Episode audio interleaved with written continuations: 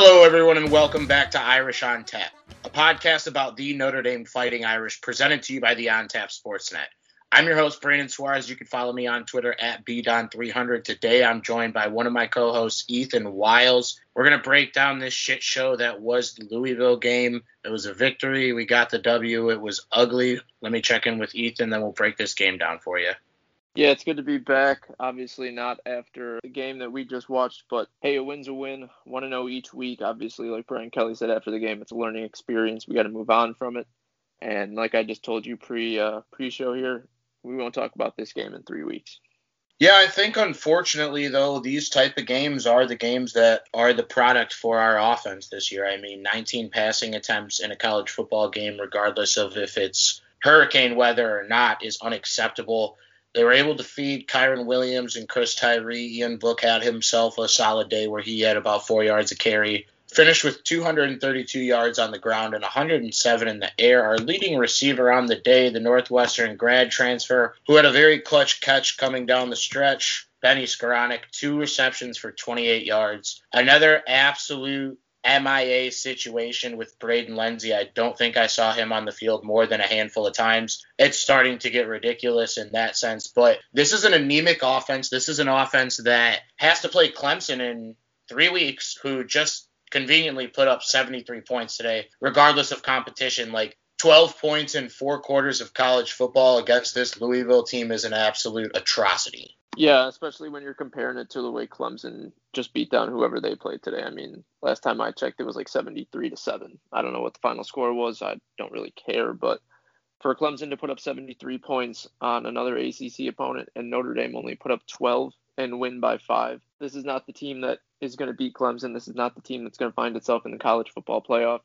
Obviously, all the weather considered, you got to take that with a grain of salt. Ian Book missed a lot of throws today. The offense was not clicking. We we hoped that this would be the game that the offense would finally click. They didn't, and unfortunately, that's what shows. You got the win, but it's a dirty win. And I know I tweeted it out at the end of the first half on the Irish on Tap Twitter. forty-two plays, and you only got, what, six points out of it?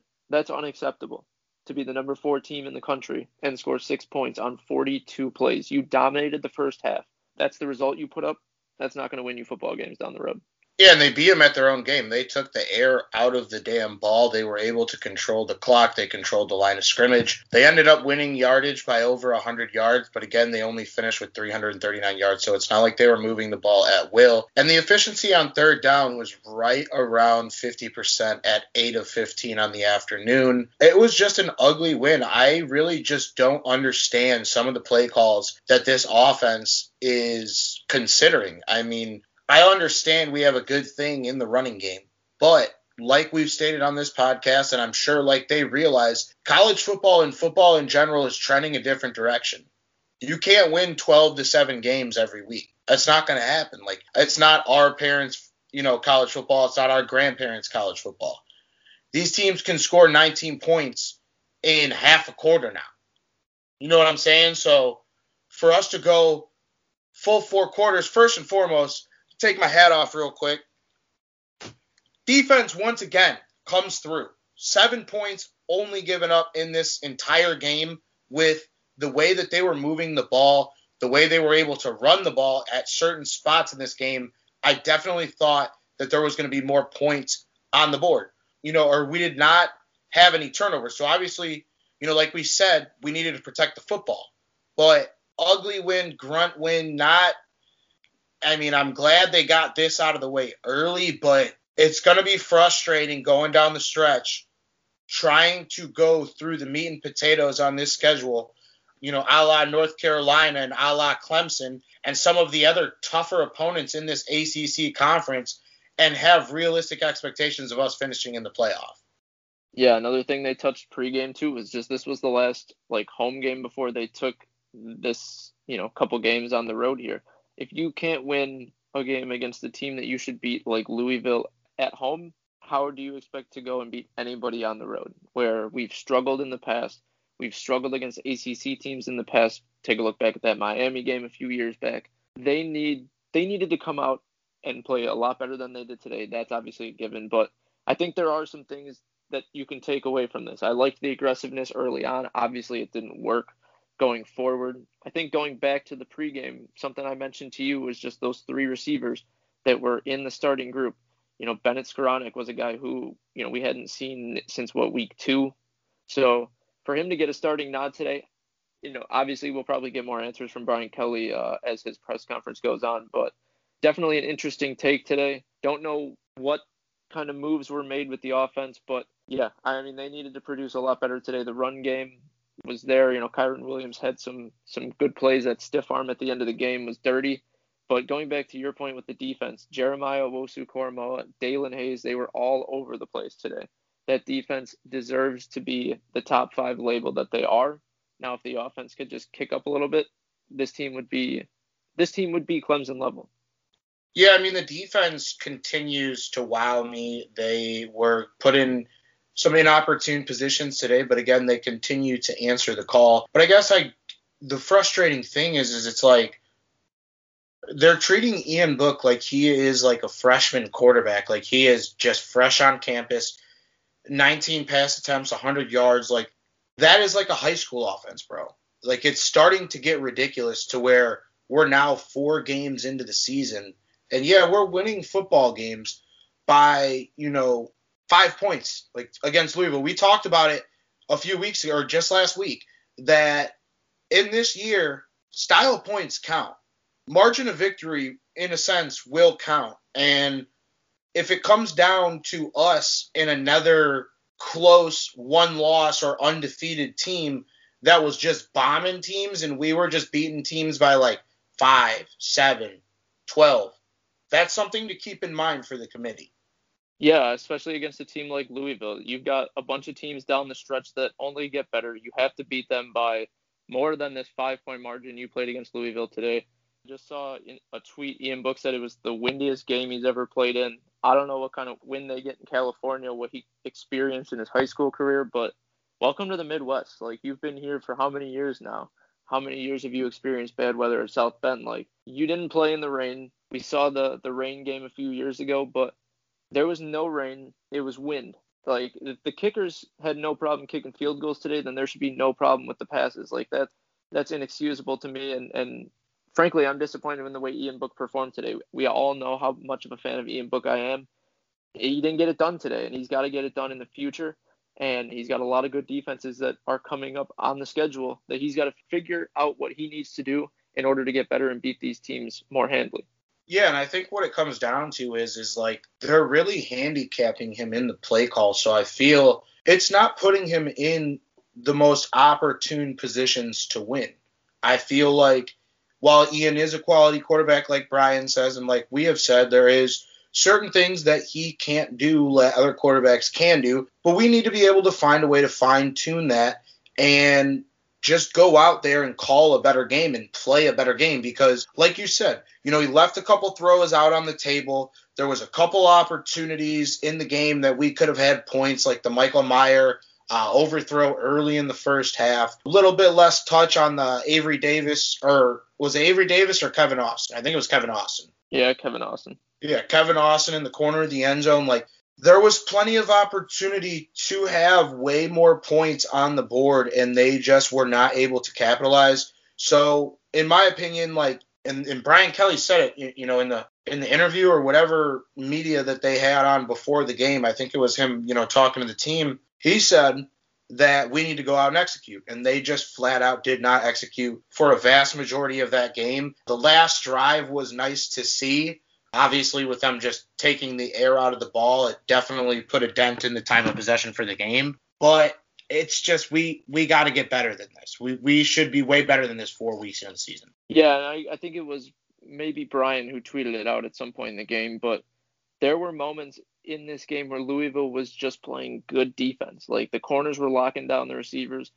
A lot of it, yeah, the missed throws obviously are on Ian Book, but Louisville's defense played all out today, I'd say. I mean, they played probably the best game that they're of their season to this point, obviously, and probably their best game of the season going forward if they don't turn things around. But give credit to them because they were able to lock down the receivers. They were able to get to Book, something that I don't think any team has done this season. I believe that stat read that Notre Dame and Virginia were the only two teams that hadn't allowed a sack this season. still pretty impressive despite how many teams are actually playing right now. But yeah, that even the offensive line today just did not seem like they were all there. And I don't know what it was on the offensive side of the ball, but am I glad the defense showed up today? Yes, because I don't think if they had played the way they did, we would be talking about a win right now.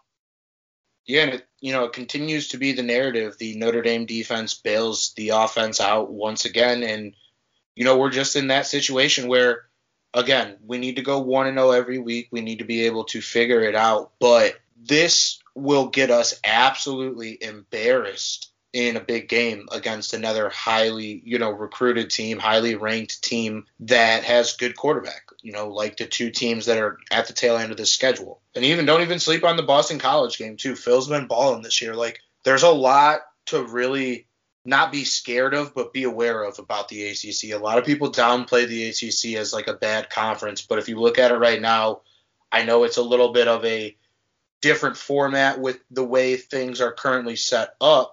But we have three teams in the top five. So take it how you want. You know, that's that's how it currently resides. I wouldn't be surprised if the Irish drop in the rankings after this game.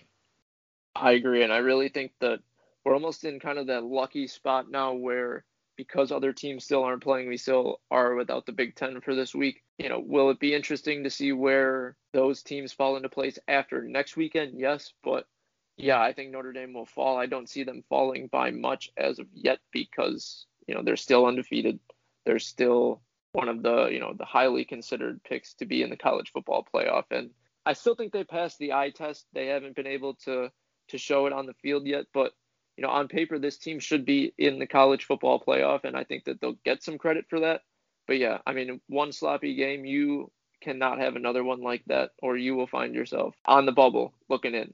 Yeah, no pun intended with the bubble, but I think that moving forward, you know, you really got to look long and hard at what Ian Book can do to help improve this offense so they're not just leaning on the running game the entire time. I mean, if you think of it, it's it's really not fair to expect Kyron Williams and Chris Tyree to just carry the load the entire season for this team. So the offense, while they somehow had more points than Louisville at the end of the game, with the Magic Johnson, you know, quote right there, they somehow had more points. It was very ugly today. And, I mean, if you go back to even Wednesday when we did all our score predictions, Ethan, I think you had thirty-eight. Brian had thirty-one or, th- or thirty-eight. I had forty-two. Nowhere near it. So, I don't know. This this team is definitely in one of those spots where I feel like they're definitely going to let us down later in the season. I wouldn't go that far with it yet. I mean, I still think that this team has veteran leadership at the top. Brian Kelly is still, you know, one of one of the best head coaches in the college football landscape. Ian Book's still a veteran leader. You know, I think that he's able to learn from his mistakes, learn from his bad games, and and be able to keep that positive head and keep going with this season. And I think that Brian Kelly kind of does a good job at keeping his team in line with that, focusing on, okay, we learn from this week, we go to the next week, we keep going one week at a time. And I really think that that's the best thing for this team. It's unfortunate that we won by five against a team we should have blown out today. But like we've said, we take this as a learning experience. Everybody in that locker room, everybody on campus, you and I, Brian, everybody else that follows this team knows that this team is better than what they put on the field today. Yeah, and I guess we'll see. I mean, looking forward, the schedule only continues to get tougher for Notre Dame. There wasn't really any big games of note today. I mean, Miami played Pittsburgh. Miami ended up winning that game. We play Pittsburgh next week. That's a team that did not have uh, Kenny Pickett at quarterback today, and they still somehow found a way to hang in against Miami, only lost by, I believe, twelve. The way we played this week with the way that Pitt plays, and it's, you know, one of our first road true road games of this year. You guys have talked about it since the preview episode. I am not, I mean, obviously I think we're going to win, but until this offense can show me something, I am not going to put any trust in them. Yeah, I mean, Brian, like he's talked about, Pitt on the road has always been a challenge. Pitt for us in general has always been a challenge. So there is a lot to review. There's a lot to learn from this game. I think there's a lot of really just like self-learning within the locker room. You know, what kind of team do you want to be from here on out? Because, I mean, we all know what E S P N is going to be like. They're going to dog Notre Dame. We know what the media is going to be like. They're going to dog Notre Dame. This team should come out next week pissed off. Pissed off that they let this kind of game happen on their home turf. Louisville was talking shit. They lost by five, but they were still talking shit throughout the entire game, something that you talked about. That's unacceptable. When you're the number four team in the country, at home, you blow out teams. You blow out teams at Notre Dame Stadium. You don't let them walk in and let you score twelve points and only win by five. There's a lot to learn from it. I think that this team will bounce back. Pittsburgh's going to be a tough opponent for sure, one hundred percent, but I don't think you can lose faith right now. I still think that there's a lot of promise. There's still a lot to look at on this offensive side of the ball. Defense, we know we're good. We know we're fine on the, the defensive side of the ball. Now it's just a matter of, can we get the offense in rhythm?